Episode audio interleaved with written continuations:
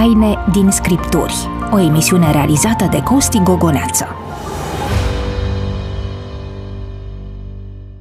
Binecunoscutul poet german Goethe a lăsat, printre altele, scris următorul citat. Dacă m-ar duce cineva la închisoare și mi s-ar îngădui să iau cu mine o singură carte, aceasta ar fi, fără să clipesc, Biblia. Sunt pastorul Costi Gogoneață și mă bucur din nou să fim împreună în această ocazie potrivită pentru a deschide Cuvântul lui Dumnezeu în cadrul emisiunii Taine din Scripturi. Este de fapt o emisiune în care bătălia pentru adevăr se dă cu cărțile pe față. Vă mulțumim pentru că ne sunteți aproape pe Speranța TV, pe Radio Vocea Speranței, că ne ascultați pe podcast sau că ne vizionați pe YouTube sau pe oricare altă platformă socială care vă este la îndemână. Sunt convins că împreună nu vom face altceva decât să descoperim profunzimea Scripturii. Alături de mine sunt uh, doi colegi dragi pe care i-ați cunoscut uh, și într-o ocazie precedentă. Este vorba despre pastorii Daniel Brânzan și uh, Daniel Olariu, cărora răspund bun revenit în platoul Taine din Scripturi. Mă bucur pentru invitație.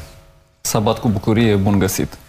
Uh, ori de câte ori suntem împreună, știți bine că suntem aici pentru a deschide Cuvântul lui Dumnezeu. Intrăm abrupt în întrebările pe care le-am primit din partea dumneavoastră. În primul rând, Corneliu uh, din Cristești ne scrie pe YouTube N-am găsit scris în Biblie despre doamna White, ca atare a acceptat sfaturile și învățăturile dumneaei nu este o erezie. Vă reamintesc, spune dumnealui, uh, versetul 21, prima parte din 2 Petru, capitolul 1, căci nicio prorocie n-a fost adusă prin voia omului. Da, uh, nimeni nu crede în uh, doamna White, cum spune Domnul, și nimeni nu-și construiește un crez sau convingeri religioase bazate pe scrierile ei. Uh, vreau să-i spun uh, Domnului un citat pe care îl iubesc mult din uh, doamna White, și anume că uh, chiar înainte cu puțin timp să moară, a ridicat Biblia în fața celor care erau de față la prezentarea ei și a zis această carte trebuie înălțată. Și ea vedea uh, slujirea pe care a avut-o ca să îndemne pe oameni spre lumina mare care se află în Sfintele Scripturi. Așa că personal îmi ghidez convingerile și crezul exclusiv pe Sfintele Scripturi și Biserica Adventistă uh, asta încearcă să facă și anume să pună sola Scriptura pe, la loc de cinste. Eu iubesc foarte mult scrierile lui Ellen White pentru că îmi fac bine și pot să fie gustate de oricine, să vadă ce gustau dar aș vrea să-i spun Domnului că Biblia mea este deschisă la 2 Cronici 34, la, de la versetul 22 înainte. Ni se vorbește despre o profetesă care era profet autentic și care nu a scris cărți în Biblie, exact ca Ellen White. Uite, uh, cei trimiși de împărat s-au dus la prorocița Hulda, nevasta lui Shalom, fiul lui, fiul lui, străjerul veșmintelor. Ea locuia la Ierusalim, în cealaltă mahala a cetății, dar n-a scris nimic în Biblie. După ce au spus ce aveau de spus, ea le-a răspuns. Așa vorbește Domnul Dumnezeul lui Israel. Spuneți omului care v-a trimis la mine. Așa vorbește Domnul. Iată, voi trimite puncte, puncte. Deci sunt profeți în Biblie, asemenea lui Ellen White, care erau profeții adevărați și care nu au scris cărți în Biblie. Dar despre Ellen White Biblia nu scrie nimic. Asta intuiesc din uh, întrebarea iar, uh, iar acum aș, aș mai putea adăuga un, uh, un singur lucru Te și rog. dacă există în istoria creștinătății.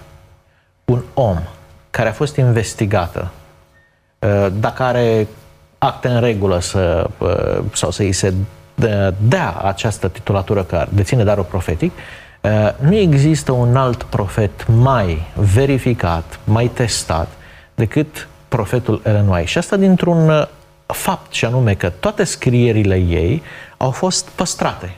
Sunt publice. disponibile publicului. Pot fi investigate. Iar fenomenul profetic, harismatic, care se întâmplă astăzi în, în lumea creștină, uh, e de departe are de-a face cu, cu un fenomen contrafăcut, pentru că imaginați-vă dacă în mijlocul tău există un profet, nu e așa că trebuie să iei seama, iar oamenii aceia care au identificat acele semne eh, care îl recomandă pe cineva ca având darul profetic, au luat în serios lucrul acesta și de asta s-au păstrat scrierile și de asta pot fi investigate după sute de ani. Și e un lucru pozitiv aici, pentru că cineva poate, să, uh, poate să-și formeze o opinie dacă sau nu a avut acest dar profetic. Personal, cred că a avut darul profetic. Uh, în același timp, în materie de credință, de cum ne formăm convingeri religioase, temeiul credinței noastre este, din nou mă refer la ceea ce a zis ea, Scriptura și doar Scriptura. Pe această carte mă bazez. Mulțumesc, uh, Dani R. din Arad ne scrie pe WhatsApp la 0747 242 542 următoarea întrebare. Dacă în împărăția cerurilor este bucurie de plină, de săvârșirea fericirii, cum va simți cel mântuit lipsa celor dragi care nu vor avea parte de cer? Dragă Dani, Apocalipsa spune că în, în, în împărăția cerurilor vor fi și lacrimi, și cred că înțelegi foarte bine la ce se referă asta, poți să citești mai mult acolo și în al doilea rând aș vrea să spun acolo că... Acolo unde? În Apocalipsa, la finalul cărții și ultimul sau penultimul capitol. Și vreau să El spun va șterge că... orice lacrimă, acolo sigur, te referi. Sigur, adică Dumnezeu șterge lacrimile. Asta înseamnă că nu e doar bucurie de plină pentru o vreme. Vreau să spun că emoțiile noastre vin din corpul nostru, din inima și din mintea noastră. Și acolo nu o să mai avem mintea și inima noastră. Ceva ce mă impresionează pe mine astăzi nu este echivalent cu ceea ce mă impresiona în urmă cu 15 sau 20 de ani. În împărăția cerurilor vom avea alte trupuri, altă chimie, altceva. Și nu este drept să facem comparația cu ceea ce suntem acum, între ceea ce suntem acum și ceea ce vom fi acolo. Uh, trebuie să le spun uh, celor care ne urmăresc faptul că noi am avut uh, emisiuni înregistrate pe subiectul acesta. Vă invităm să intrați în arhiva Speranța TV, pe site-ul speranțatv.ro sau pe YouTube, acolo unde găsiți emisiunea Taine din Scripturi și episoadele care au fost dedicate acestui subiect. Mai vorbesc în mod special lui Dani din Arad, care ne-a scris mesajul cu dilema pe care am analizat-o foarte pe scurt acum în preambul preambulul ediției de față. Vă mulțumim pentru că ne scrieți, apreciem mult disponibilitatea dumneavoastră și considerăm că doar așa putem crește atât noi cât și Uh, toți cei care ne sunteți aproape și ne urmăriți. Am primit uh, un mesaj din partea doamnei Elena Machidon pe Facebook, ne scrie așa, excepțională emisiunea Taine din Scripturi. Uh, cu toate că sunt conștientă că unele taine biblice nu vor fi pe deplin dezlușite, faptul că sunt creștini ca dumneavoastră care se preocupă de avertizările făcute de Domnul pentru fiecare dintre noi, pe mine mă încântă foarte mult. Dumnezeu să vă binecuvânteze. Vă mulțumim pentru că sunteți sinceră, pentru că ne scrieți și pentru că ne sunteți aproape. Vă încurajăm să rămâneți alături de noi și să distribuiți emisiunea noastră și prietenilor uh, dumneavoastră. De asemenea, vă reamintesc numărul de WhatsApp la care ne puteți scrie 0747 242 542 întrebări, dileme, critici, acest număr de telefon este al dumneavoastră, vă aparține, folosiți-l cu toată încrederea. Vă precizez ca de fiecare dată că emisiunile Taine din Scripturi sunt înregistrate, din păcate nu vă putem răspunde în timp real, dar cu toată conștiinciozitatea vă spunem că în ediții următoare vom prelua întrebările dumneavoastră, mesajele pe care ni le scrieți și vă vom răspunde punctual la acestea. Urmează introducerea subiectului din ocazia de față. Răzvan Lup, ca de fiecare dată, a pregătit materialul pe care îl urmează să-l vizionați.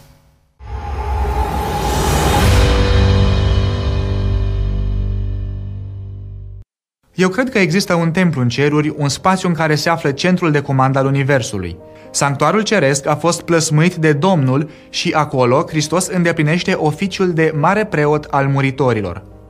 Iisus din Nazaret, odată ce s-a înălțat la ceruri și a ocupat locul de avocat al neamului omenesc, chiar în mijlocul sanctuarului divin.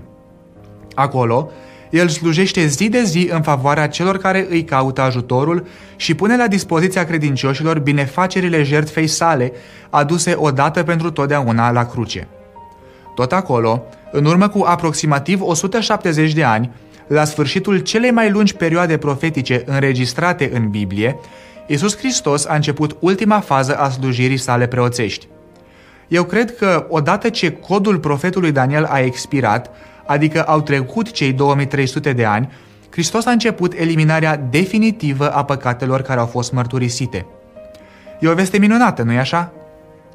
Dumnezeu începe ștergerea păcatelor raportate în cărțile cerești și astfel încep pregătirile pentru un nou cer și un pământ nou.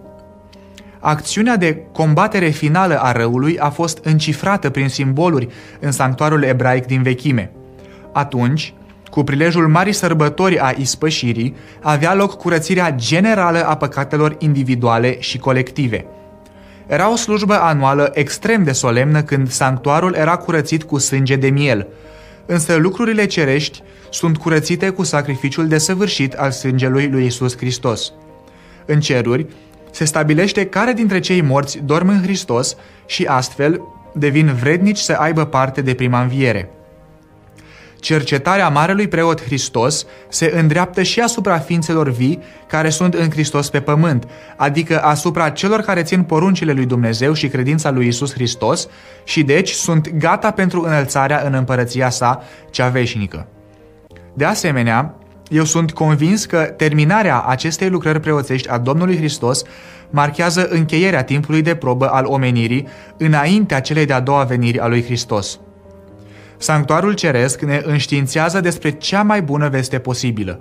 Isus se întoarce pe pământ ca mare preot și împărat.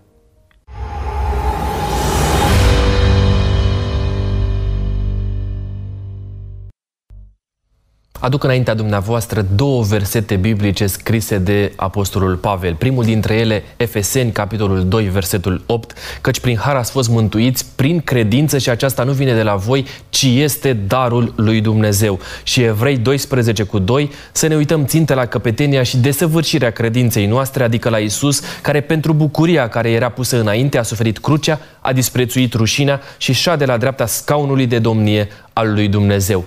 Pare că ideea unui proces al mântuirii cu implicații de natură liturgică este în contradicție cu inspirația dată de Dumnezeu apostolului Pavel uh, și acesta pe care a dat-o neamurilor. Așadar, care este în fond adevărul. Vă reamintesc, suntem în platoul Taine din Scripturi, alături de mine pastorii Daniel Brânzan și uh, Daniel Olariu. Stimați colegi, în Evrei, capitolul 8 cu versetul 5, citim așa, uh, ei fac o slujbă care este chipul și umbra lucrurilor cerești după poruncile primite de Moise de la Dumnezeu, când avea uh, să facă cortul. Ia seama, i-a zis, să faci totul după chipul care ți-a fost arătat pe munte. Slujba aceasta este o prefigurare a ceea ce se află în ceruri sau este construcția în sine? Uh, sunt ambele dacă mă întreb pe mine.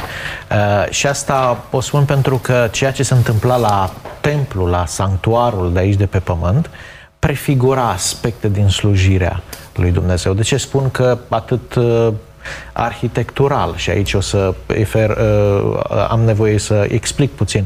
Uh, Biblia vorbește despre reședința lui Dumnezeu din ceruri și folosește aceeași terminologie, că este un templu, uh, sunt uh, spații Uh, și din această perspectivă, cred că atunci când ne gândim la ceea ce a fost aici pe pământ, uh, ne gândim de asemenea că reflectă cumva realitatea din ceruri. Vreau ca să uh, citez un verset care mie îmi place foarte mult și se găsește în cartea Exodul, în capitolul 15, când copiii lui Dumnezeu sunt scoși din casa robiei din țara Egiptului și întâmpină dificultăți la uh, Marea Roșie. Apele se despică. Oamenii pe partea cealaltă a malului, odată trecuți, încep să cânte și descoperă profunzimi pe care nu le-au văzut înainte. Una dintre aceste profunzimi este descrisă uh, uh, în Exod, capitolul 15, cu versetul 13. Prin îndurarea ta, tu ai călăuzit și ai izbăvit pe poporul acesta, iar prin puterea ta îl îndrepți spre locașul sfințeniei tale. Și un alt verset, tu, versetul 17, tu îi vei aduce și îi vei așeza pe muntele moștenirii tale, în locul pe care ți l-ai pregătit ca locaș, Doamne, la templul pe care mâinile tale l-au întemeiat, Doamne. Dar nu poate fi, nu pot fi niște exprimări metaforice? Uh, nu, pentru că ceva se întâmplă. Ei încă nu au templu, nu au nimic.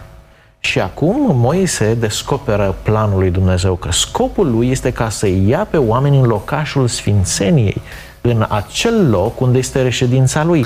Ce ne spune aici, vreau la mine acasă sus. Dar pare o contradicție pentru că, de ce spun asta? Um, Dumnezeu poate fi cumva um, minimizat atât de mult încât să intre într-o locuință, dumnezeirea întreagă, să poată să intre într-o încăpere? Pare ilogic cumva. Răspunsul la întrebarea asta o dă dacă sau nu cineva uh, crede că uh, slava lui Dumnezeu, șechina sau prezența lui, a fost în templul pe care l-au construit. Uh, Solomon spune foarte bine că e ceva aici, un paradox. Cum Dumnezeul nostru mare și măreț poate să vină să locuiască în... Dar această tensiune există, că pe de o parte Dumnezeu nimeni nu poate să-l cuprindă, universul creat este mai mare decât Universul, de asta e Dumnezeu. Pe de altă parte, El reușește să vină aici cu omul smerit, cu cel care este uh, pe planeta Pământ. Interesant, Dan, te văd cu scriptura deschisă și cu un deget uh, postat acolo pe o, uh, un verset, te rog. Întâi Regi 9 cu 3, sfințesc casa aceasta pe care ai zidit-o, ca să pui în ea pentru totdeauna numele meu și ochii mei și inima mea vor fi acolo pe vecie. Tu întrebai dacă Dumnezeirea ca întreg poate să fie acolo. O metaforă este că numele lui Dumnezeu, ochii și inima lui sunt acolo. Ceea ce un limbaj antropomorfic aici. O, o influență divină este acolo și drept dovadă este fumul care i-a dat afară pe toți preoții și fumul acesta a consfințit faptul că, într-adevăr, ceea ce a făcut Prezent. Solomon era. Iar fumul și norul acela pe care îl vedem că vine în templul uh, lui Solomon era o amintire la norul care a condus Israelul în vechime și care a locuit în Sfânta Sfintelor, în tabernacolul pe care l-au construit. Uh, citesc în uh, Evrei 9 două versete, versetul 2 și versetul 3. În adevăr, s-a făcut un cort. În partea dinainte, numită locul sfânt, era sfeșnicul, masa și pâinile pentru punerea înaintea Domnului. După perdeaua a doua se afla partea cortului care se chema locul preasfânt. Ce semnificație au uh, aceste elemente în contextul despre care discutăm uh, acum? Și următoarea întrebare, ce înseamnă pentru creștinul secolului al XXI-lea astfel de uh, elemente. Prefer varianta scurtă sau puțin cu un fundal istoric? Și anume, de ce e important? Uh, spuneam că sunt la Marea Roșie și Dumnezeu le spune că am uh, un loc pe care mâinile mele l-au construit. Doar că merg puțin mai departe și Dumnezeu spune, uite, până să ajungeți sus în templul pe care eu l-am construit, vreau ca aici jos ceea ce faceți să faceți un locaș. Și ceea ce veți face voi în locașul acesta, să imitați procesul prin care voi veți ajunge sus în templul pe care, în care se află Dumnezeirea. Și partiția aceasta pe care o avem în sanctuar nu este altceva decât progresul lor spre muntele Sinai. Și dacă vă uitați în Sfânta Sfintelor, veți vedea că Sfânta Sfintelor este un simbol a ceea ce s-a întâmplat, destinația ultimă Moise ajunge pe munte, pe muntele Sinai. În Sfânta Sfintelor acolo este legea. Ce a primit Moise pe muntele Sinai? Legea. Deci Sfânta Sfintelor și primirea legii au de-a face și reprezintă momentul acesta. Uh, apoi la poalele muntelui Sinai. Știți ce se întâmplă? E Sfânta Sfintelor. Acolo este rugul arzând. Veți ajunge în locul acesta și în veți sluji. Uh, acolo este rugul arzând adus, adus în formă de mobilier printr-un sfeșnic și pus în, în templu. Dacă vă uitați la sfeșnicul acela, era un pom care arde și nu se, nu se stinge. Tot la poalele muntelui descoperă că poți să stai cu Dumnezeu la masă, masa cu pâinile cu cât te apropii de vârful muntelui, este norul acela de fum și ai altarul tămâierii care este aproape de perdea, care îți creează cadrul acesta al Sinaiului. Iar curtea nu este altceva decât pribegia lor până la poalele muntelui. Adică drumul acela ritual, e, e, în ritualurile iudaice pe care îl făceau de la, de la poartă până spre Sfânta Sfintelor, e un fel de proiecție a drumului Uh, fiecărui credincios din toate timpurile, de la scoaterea lui din robia păcatului până să ajungă pe muntele sfânt al lui Dumnezeu. Și astăzi? Nu mai lăsați să-ți răspund la întrebare dacă vreau varianta scurtă sau varianta da. lungă. Varianta scurtă, ce implică astăzi o astfel de realitate biblică? Implică că Templul lui Dumnezeu, până astăzi, ne învață aspecte din programul lui Dumnezeu pentru mântuirea noastră, etapele, cum se câștigă și simbolurile prin care El ne-a descoperit tainele Scripturii. Sunt curios să aflu care sunt aceste simboluri, te rog, Dan. Păi astăzi Isus este mare preot și este într-un sanctuar și ar trebui să-L urmăm în sanctuarul acesta. Adică pe pământ nu mai este niciun sanctuar. Și ăsta care era pe pământ oricum era o copie, o umbră infidelă. Dar povestea sanctuarului nu s-a terminat odată cu evrei. Ea continuă pentru că Isus este în sanctuarul din ceruri unde a intrat ca mare preot. Asta este toată cartea evreilor. Și astăzi are importanță. Care răspunde la o întrebare cartea evreilor. Ce se întâmplă dacă nu mai ai templu? S-a năruit lumea? Adică nu s-a terminat și povestea. evrei vine ca un fel de explicație să ne spună că stați puțin că avem un mare preot mult mai mare decât preoții care erau aici. Avem un templu mult mai măreț, avem niște, niște slujbe care se întâmplă sus, deci care vorbim, depășesc. Vorbim că uh, în momentul acesta despre faptul că în Împărăția lui Dumnezeu există un templu asemenea templului care a fost uh, aici pe pământ, corect? Am înțeles Cu o precizare. Bine? Te rog. Că uh, umbra este net inferioară realității. Adică ce a fost pe pământ este net inferior față de ce este în împărăția lui vă Dumnezeu. Vă dați seama dimensiunile, vă dați seama textura, vă dați seama tot ce se întâmplă acolo.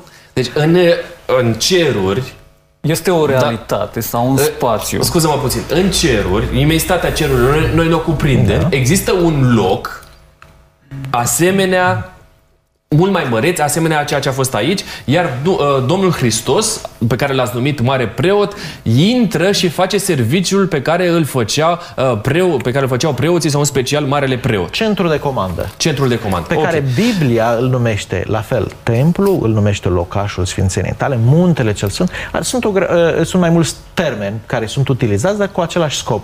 Se spune că Dumnezeu este într-un loc, într-un spațiu, iar spațiul acela este dat nou în limbajul nostru prin termeni pe care îi folosim la noi, în edițiile trecute, Dan, dacă ți amintești, discutam despre înfățișarea lui Dumnezeu. A fost o întrebare chiar din partea unora care ne urmăreau. Și am ajuns la concluzia că uh, Dumnezeu, în fond, este un duh cum face el să intre dintr-o parte într-alta? Noi ne imaginăm așa, ca pe o măsuță cu nisip, uh, da? imaginea respectivă, cei care suntem familiarizați cu ea. Uh, și dintr-o dată Dumnezeu, ca să intre în locul acela, ia o formă fizică?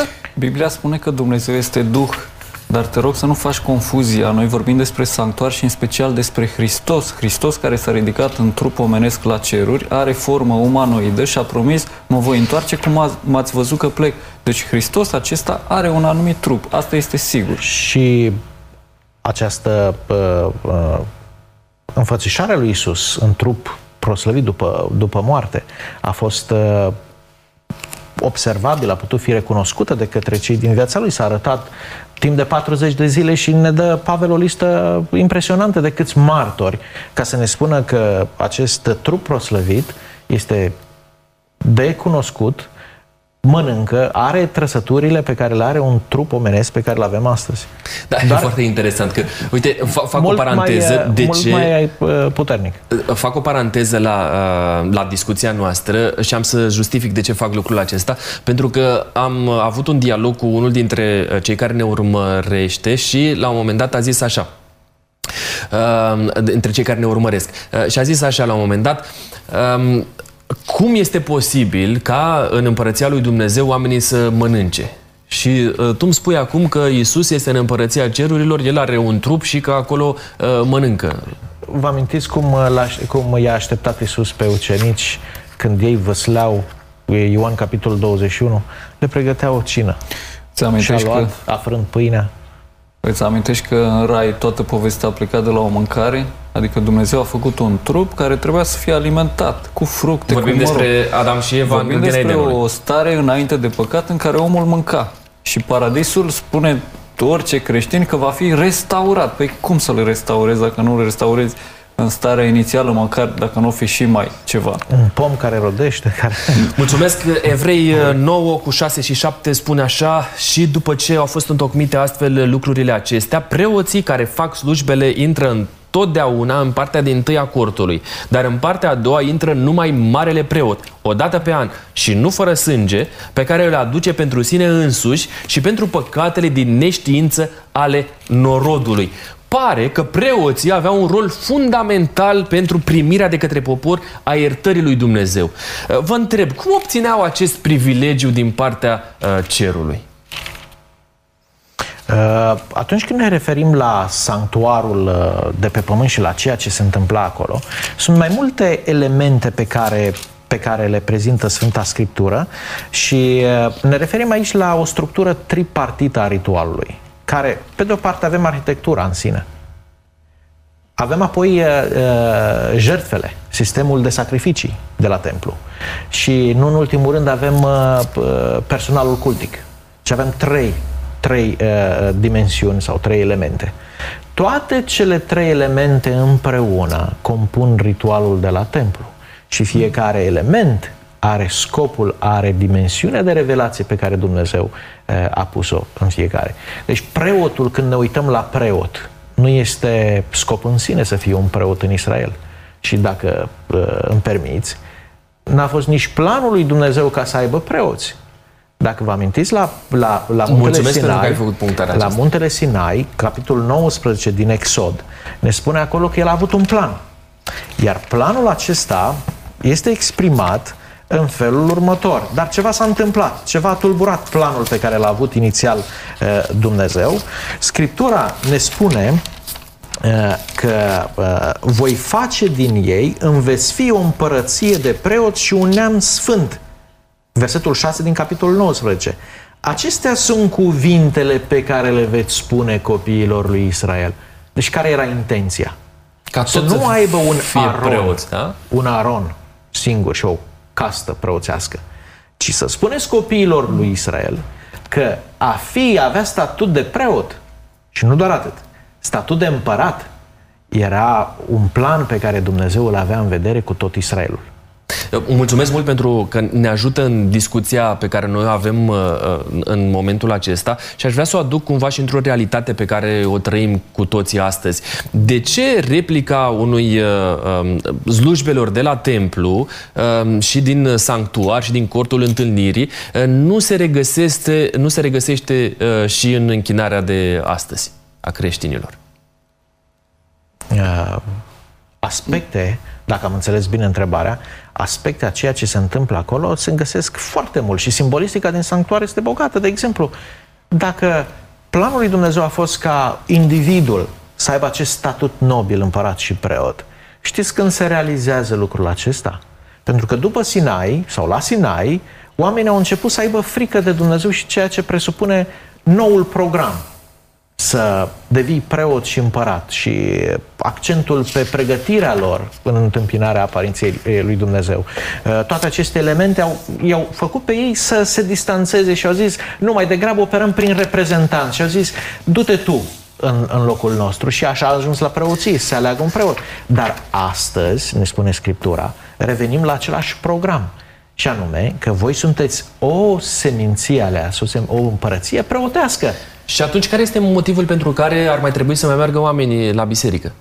Păi trebuie regândit totul și Noul Testament regândește, regândește aspectul acesta. Biserica în Noul Testament nu mai este locul care, dacă nu ești acolo, nu ești mântuit. Scopul bisericii în Noul Testament este de încurajare, de sfătuire, de mângâiere, de mărturisire. Întreg că tot, înțeleg că tot procesul uh, existenței sanctuarului era pentru obținerea iertării gratitudine din partea lui Dumnezeu pentru, pentru popor. Pentru a se arăta cum se obține iertarea.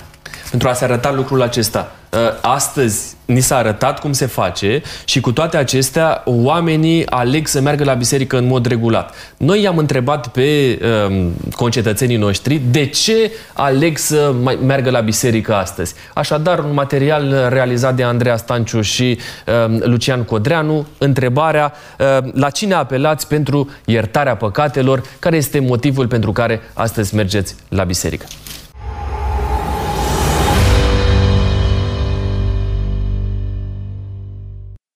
La cine apelați dumneavoastră pentru iertarea păcatelor?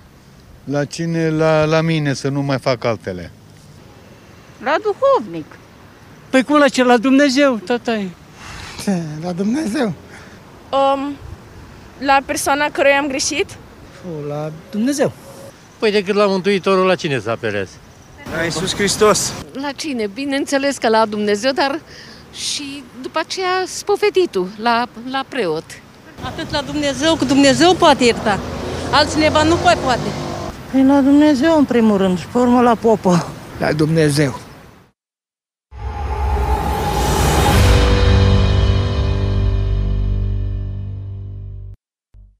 Am revenit în platoul Taine din Scripturi. Vă reamintesc alături de mine pastorii Daniel Brânzan și Daniel Olariu. Uh, majoritatea răspunsurilor, uh, dragi colegi, au fost uh, ferme la obiect, apelez pentru iertarea păcatelor la Dumnezeu. Astăzi, în anumite biserici creștine, de fapt în bisericile creștine majoritare, se practică taina spovedaniei pentru primirea um, iertării și cumva există o practică destul de consecventă în zona aceasta. Uh, pare a avea un fundament biblic serios, bazându-ne pe ceea ce am citat din uh, uh, Vechiul Testament. Referindu-mă de asemenea și la Evrei, capitolul 9, versetele 6 și 7, pe care le-am amintit la un moment dat, vi le readuc aminte după ce au fost întocmite aceste lucruri. Preoții fac slujbe, intră în partea întâi a cortului, apoi Marele Preot odată pe an intră în partea a doua. Așadar, cum obținem astăzi iertarea într-un mod care să fie conform cu uh, atitudinea sănătoasă a interpretării Bibliei? Uh, intrarea preotului în prima uh, despărțitură și în a doua despărțitură uh, ne-a arătat drumul sângelui și cel, elementul cel mai important este aici, este cum se manipula sângele, cum se lua de la momentul în care animalul era adus și sacrificat în curtea cortului și apoi cum sângele venea și era așezat asupra, asupra templului. Templul sau sanctuarul reprezenta pe Iisus Hristos care ridică păcatul omenirii. Și atunci când sângele se transfera asupra lui, se arăta că într-o bună zi va veni cineva care este și preot, și jertfă, și templu. Și acea persoană este Iisus Hristos. Și atunci când uităm la tot ceea ce se întâmplă uh, în ritualul cultic în Israelul antic, nu observăm decât cum Dumnezeu să uh, uh, rezolvă problema păcatului. Astăzi nu mai avem templu, nu mai avem despărțituri. Astăzi avem jertfa, avem. Cine este jertfa noastră? Iisus Hristos. Oamenii nu mai trebuie să aducă un miel ca jertfă, dar știți că este o jertfă pe care trebuie să o aducă? Aduceți dar trupurile voastre ca o jertfă vie, sfântă, plăcută, desăvârșită.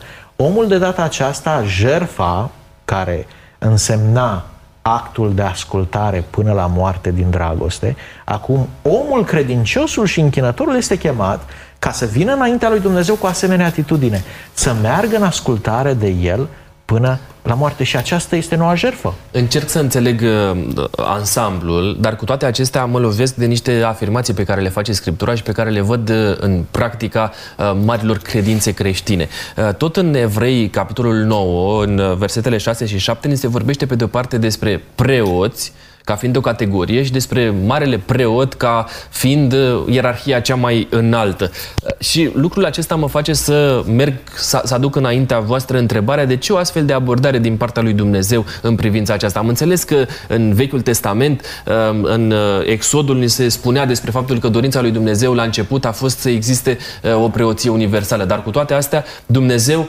a acceptat o ierarhie preoțească și dacă vreți, Uh, nu suntem cu toții egali înaintea lui Dumnezeu, de ce trebuie să existe cineva mai presus decât uh, altcineva? Te rog, Dan. Suntem toți egali înaintea lui Dumnezeu, dar nu suntem toți primari, nu suntem toți președinți, nu suntem toți profesori, dar toți suntem egali, nu? Adică cetățenii sunt egali, dar asta nu înseamnă că toți sunt uh, în funcție de conducere, nu toți îndeplinesc același rol. Preoții aveau un rol stabilit care era cam atâtica într-un proces foarte mare.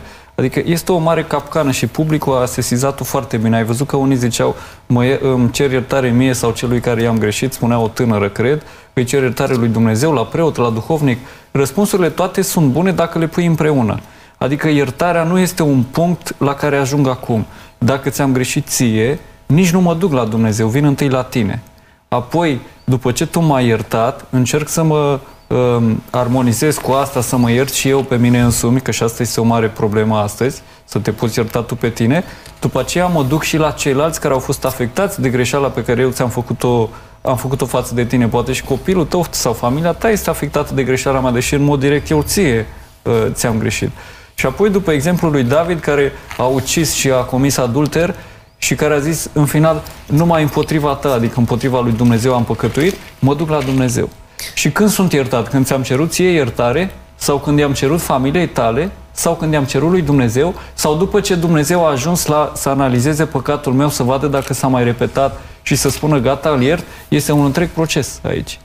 Um, mă îndrept întâi spre cei... Aș cita un verset ca să-i susțin ceea ce a zis uh, colegul nostru, Dan, și anume că mărturisiți-vă unii altora păcatele. M-aș duce la spovedanie când preotul mi-ar mărturisi și mie păcatele lui și eu îi le spun pe ale mele.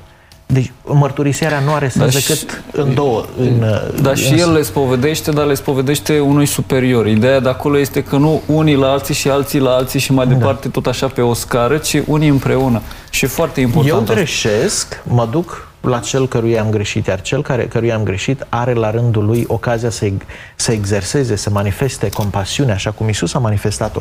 Și în acest proces de vindecare a rănilor a, pe care le-am pricinuit, e... se naște ceva frumos, o nouă relație în Isus Hristos. Este misiunea împăcării, Evanghelia împăcării.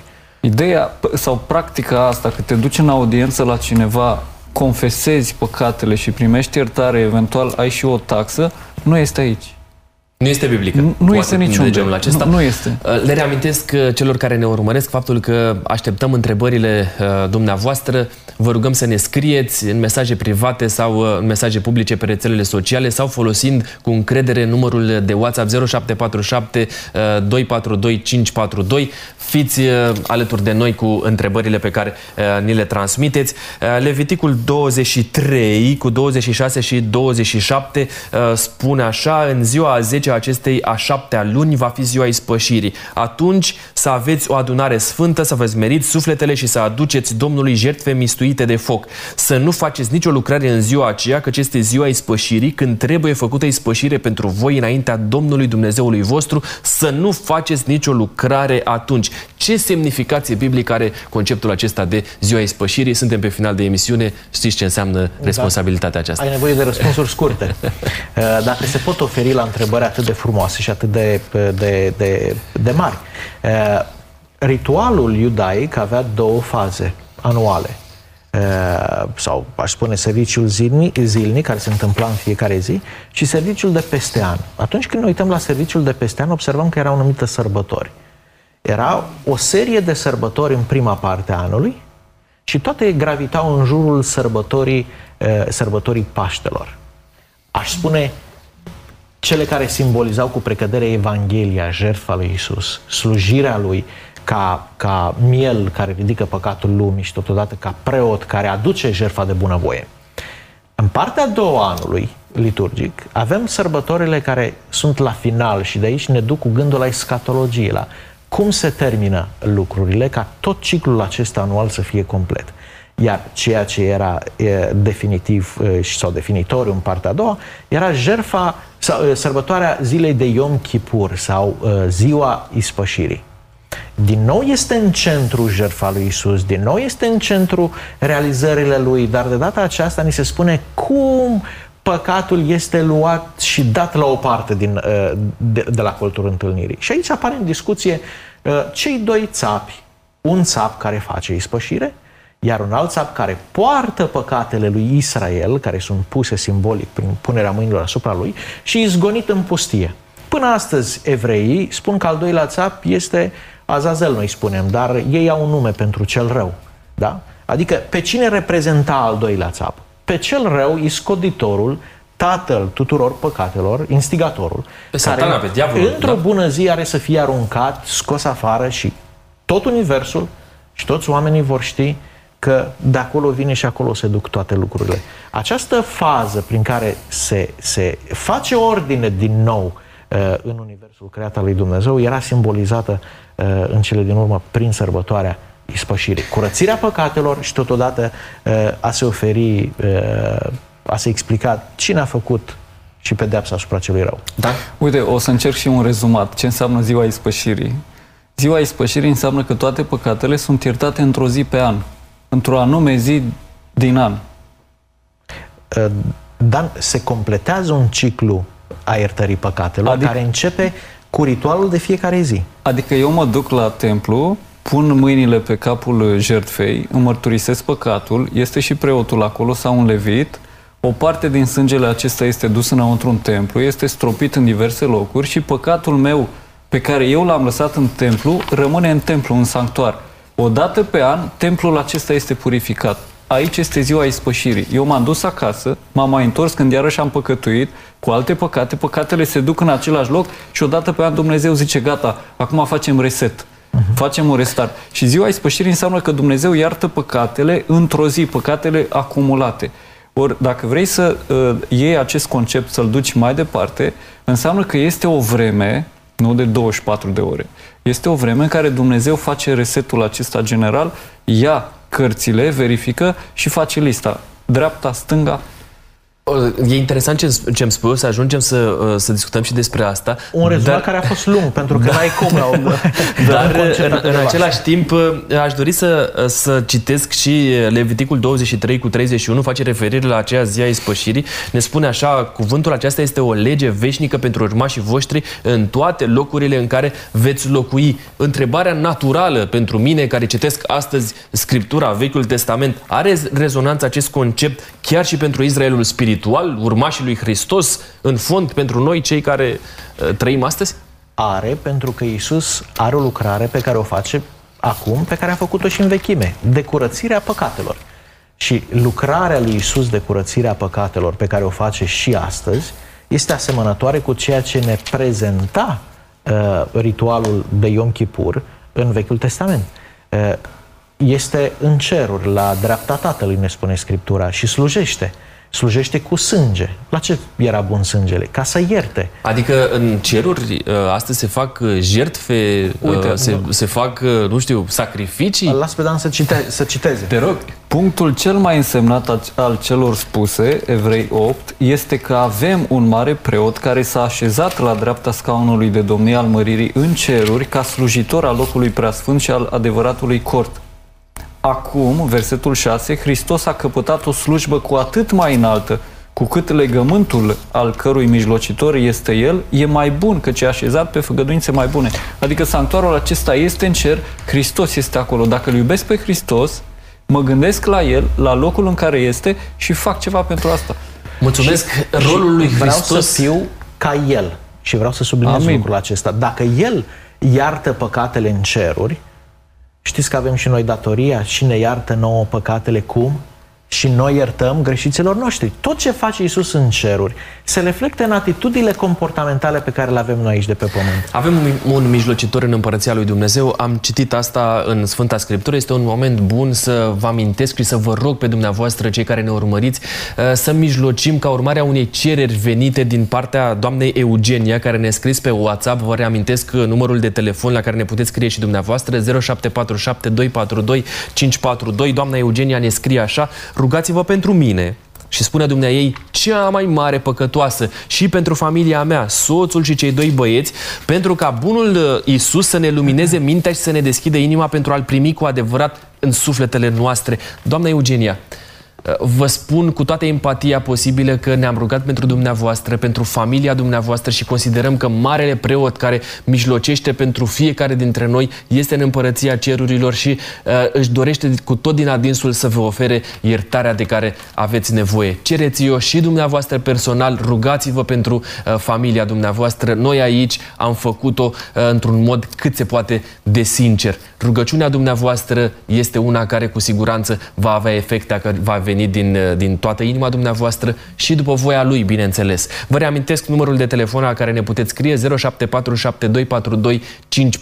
Nu neglijați rețelele sociale, răspândiți emisiunea noastră prietenilor dumneavoastră. Mă îndrept spre un pasaj profetic ce probabil se leagă de discuția noastră, ne veți lămuri dacă este așa sau nu. Uh, Daniel 8 cu 14 și el mi-a zis până vor trece 2000 de seri și uh, dimineți, apoi Sfântul Locaș va fi curățit. Citim despre uh, ziua ispășirii, pentru că sunt câteva detalii în Daniel capitolul 8. Cum traducem afirmația aceasta din punct de vedere biblic și istoric? Uh, se poate traduce în mai multe feluri. Unul este în sensul, sau uh, surprinde nuanța că, cum a fost tradusă în Cornilescu, sau dacă aș tradu- uh, a oferi o traducere literală a termenului din ebraică nitzdag, atunci sanctuarul va fi justificat, îndreptățit, pentru că cineva va face dreptate a tuturor abuzurilor care s-au făcut asupra sanctuarului. Și acum aș vrea să, surp- să surprind un lucru și ce este interesant la profeția din Daniel, capitolul 8, nu este atât elementul de timp, cât este elementul de lucruri care se întâmplă vis-a-vis de sanctuar. Ce se întâmplă? S-a înălțat cineva un corn mic până la căpetenia oștirii. Cu ce scop? Să-i smulgă jertfa necurmată. Aici expresia este necurmată și se referă la cele servicii de la templu care se întâmplau continuu. Uh, lumină continuă, candelabru ardea continuă, jerfa arderii de tot continuă, uh, tămâie care ardea continuă. Toate acestea reprezentau aspecte ale slujirii lui Isus. Ce vrea să facă cornul acesta? Să fure, să, uh, să ia, să uzurpe de la Isus Hristos toate aceste prerogative sacerdotale pe care le are ca preot, fiind fiul de Dumnezeu și fiul, și fiul al omului. Și de, de acesta este pasajul acesta important, că cineva se uh, intră în domeniul uh, de activitate a lui Dumnezeu și uzurpă trăsături pe care le are și atribute pe care le are doar el. Vorbim despre profeție, da? Da. Ce semnificație are profeția aceasta pentru vremurile pe care le trăim astăzi? Cum să o interpretăm? Profeția asta spune că după un timp, da, un timp foarte mare, vreo 2000 aproape jumătate de ani, deci două milenii și ceva, după timpul ăsta, Dumnezeu vrea să purifice acel sanctuar din ceruri în care sunt păcatele a nu știu câte generații. Și asta înseamnă că atunci când vine timpul acela, Sfântul Locaș este curățit.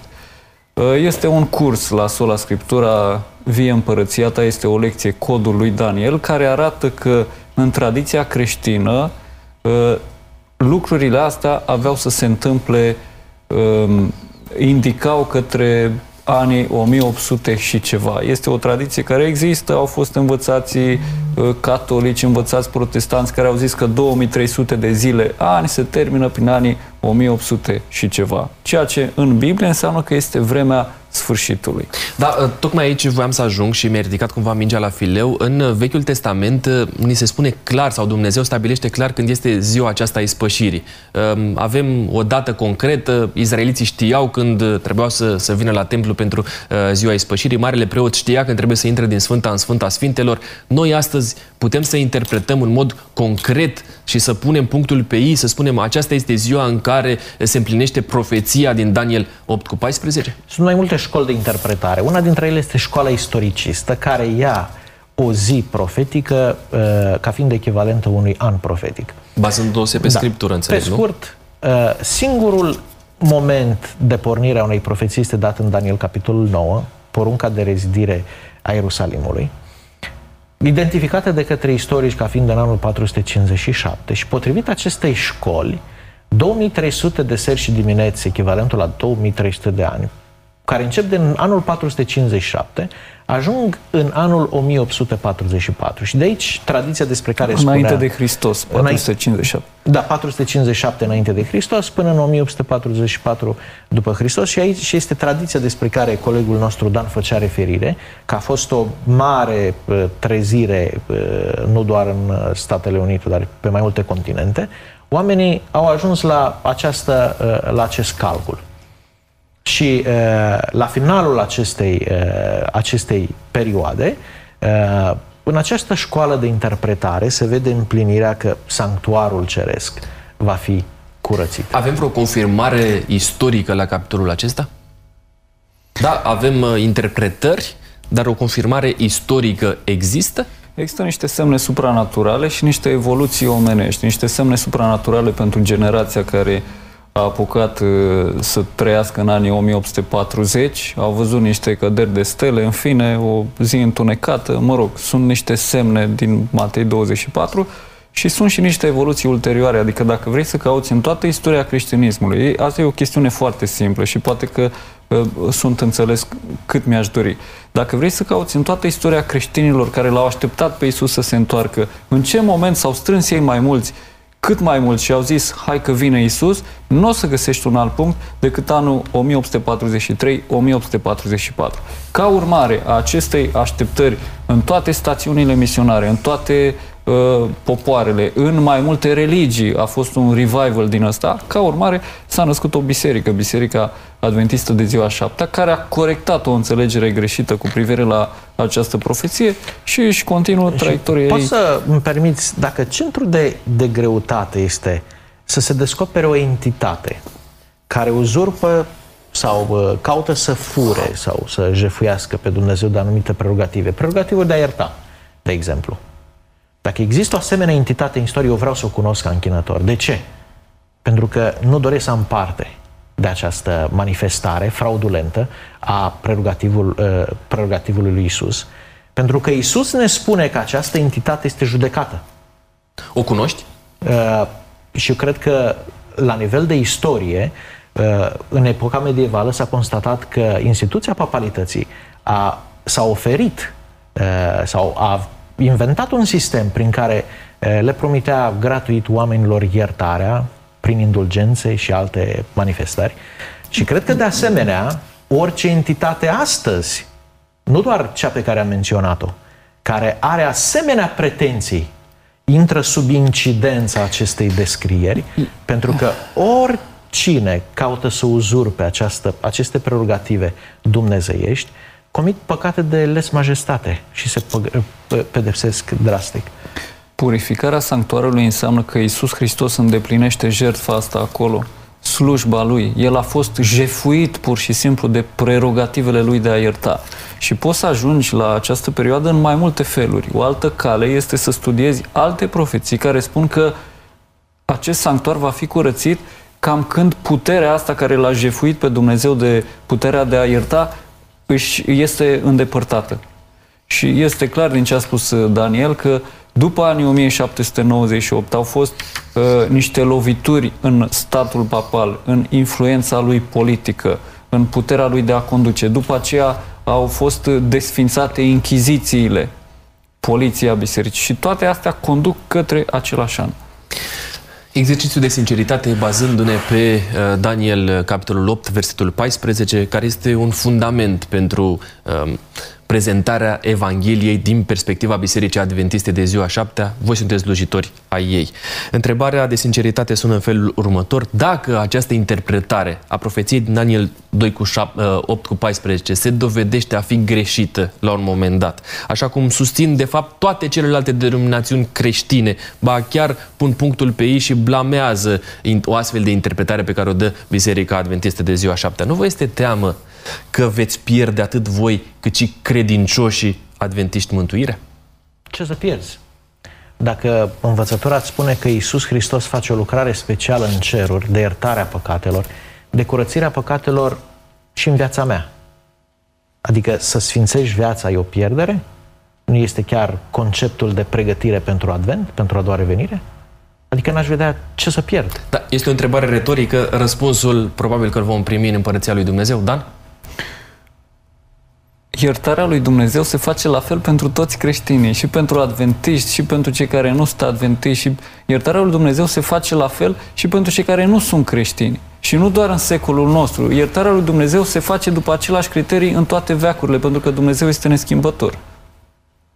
Prin urmare, nimic de pierdut. Vă mulțumesc pentru sinceritate și în ocazia de față. Vă mulțumesc pentru că ați deschis uh, Scriptura înaintea noastră. Uh, au fost alături de noi pastorii Daniel Brânzan și Daniel Olariu. De asemenea, mulțumesc și colegilor din tehnic. Vă mulțumesc dumneavoastră pentru că ne-ați fost aproape. Nu uitați să ne scrieți de fiecare dată când aveți în minte o dilemă. Folosiți rețelele sociale pentru a face lucrul acesta sau numărul de WhatsApp 0747 242 542. Concluzionez întâlnirea noastră citând uh, un verset pe care majoritatea dintre dumneavoastră îl cunoașteți. De data aceasta din Apocalipsa, capitolul 1, vorbim despre cuvintele ce se regăsesc în dreptul uh, cifrei 3. Ferice de cine citește și de cei ce ascultă cuvintele acestei prorocii și păzesc lucrurile scrise în ea, căci vremea este aproape. Sunt uh, pastorul Costi Gogoneață și până la o nouă ocazie în care ne vom revedea, vă reamintesc că bătălia pentru scripturi a început în studioul nostru, dar ea continuă uh, mai abitir în casele dumneavoastră. Harul Domnului Hristos să se reverse asupra fiecăruia dintre noi. Seară binecuvântată!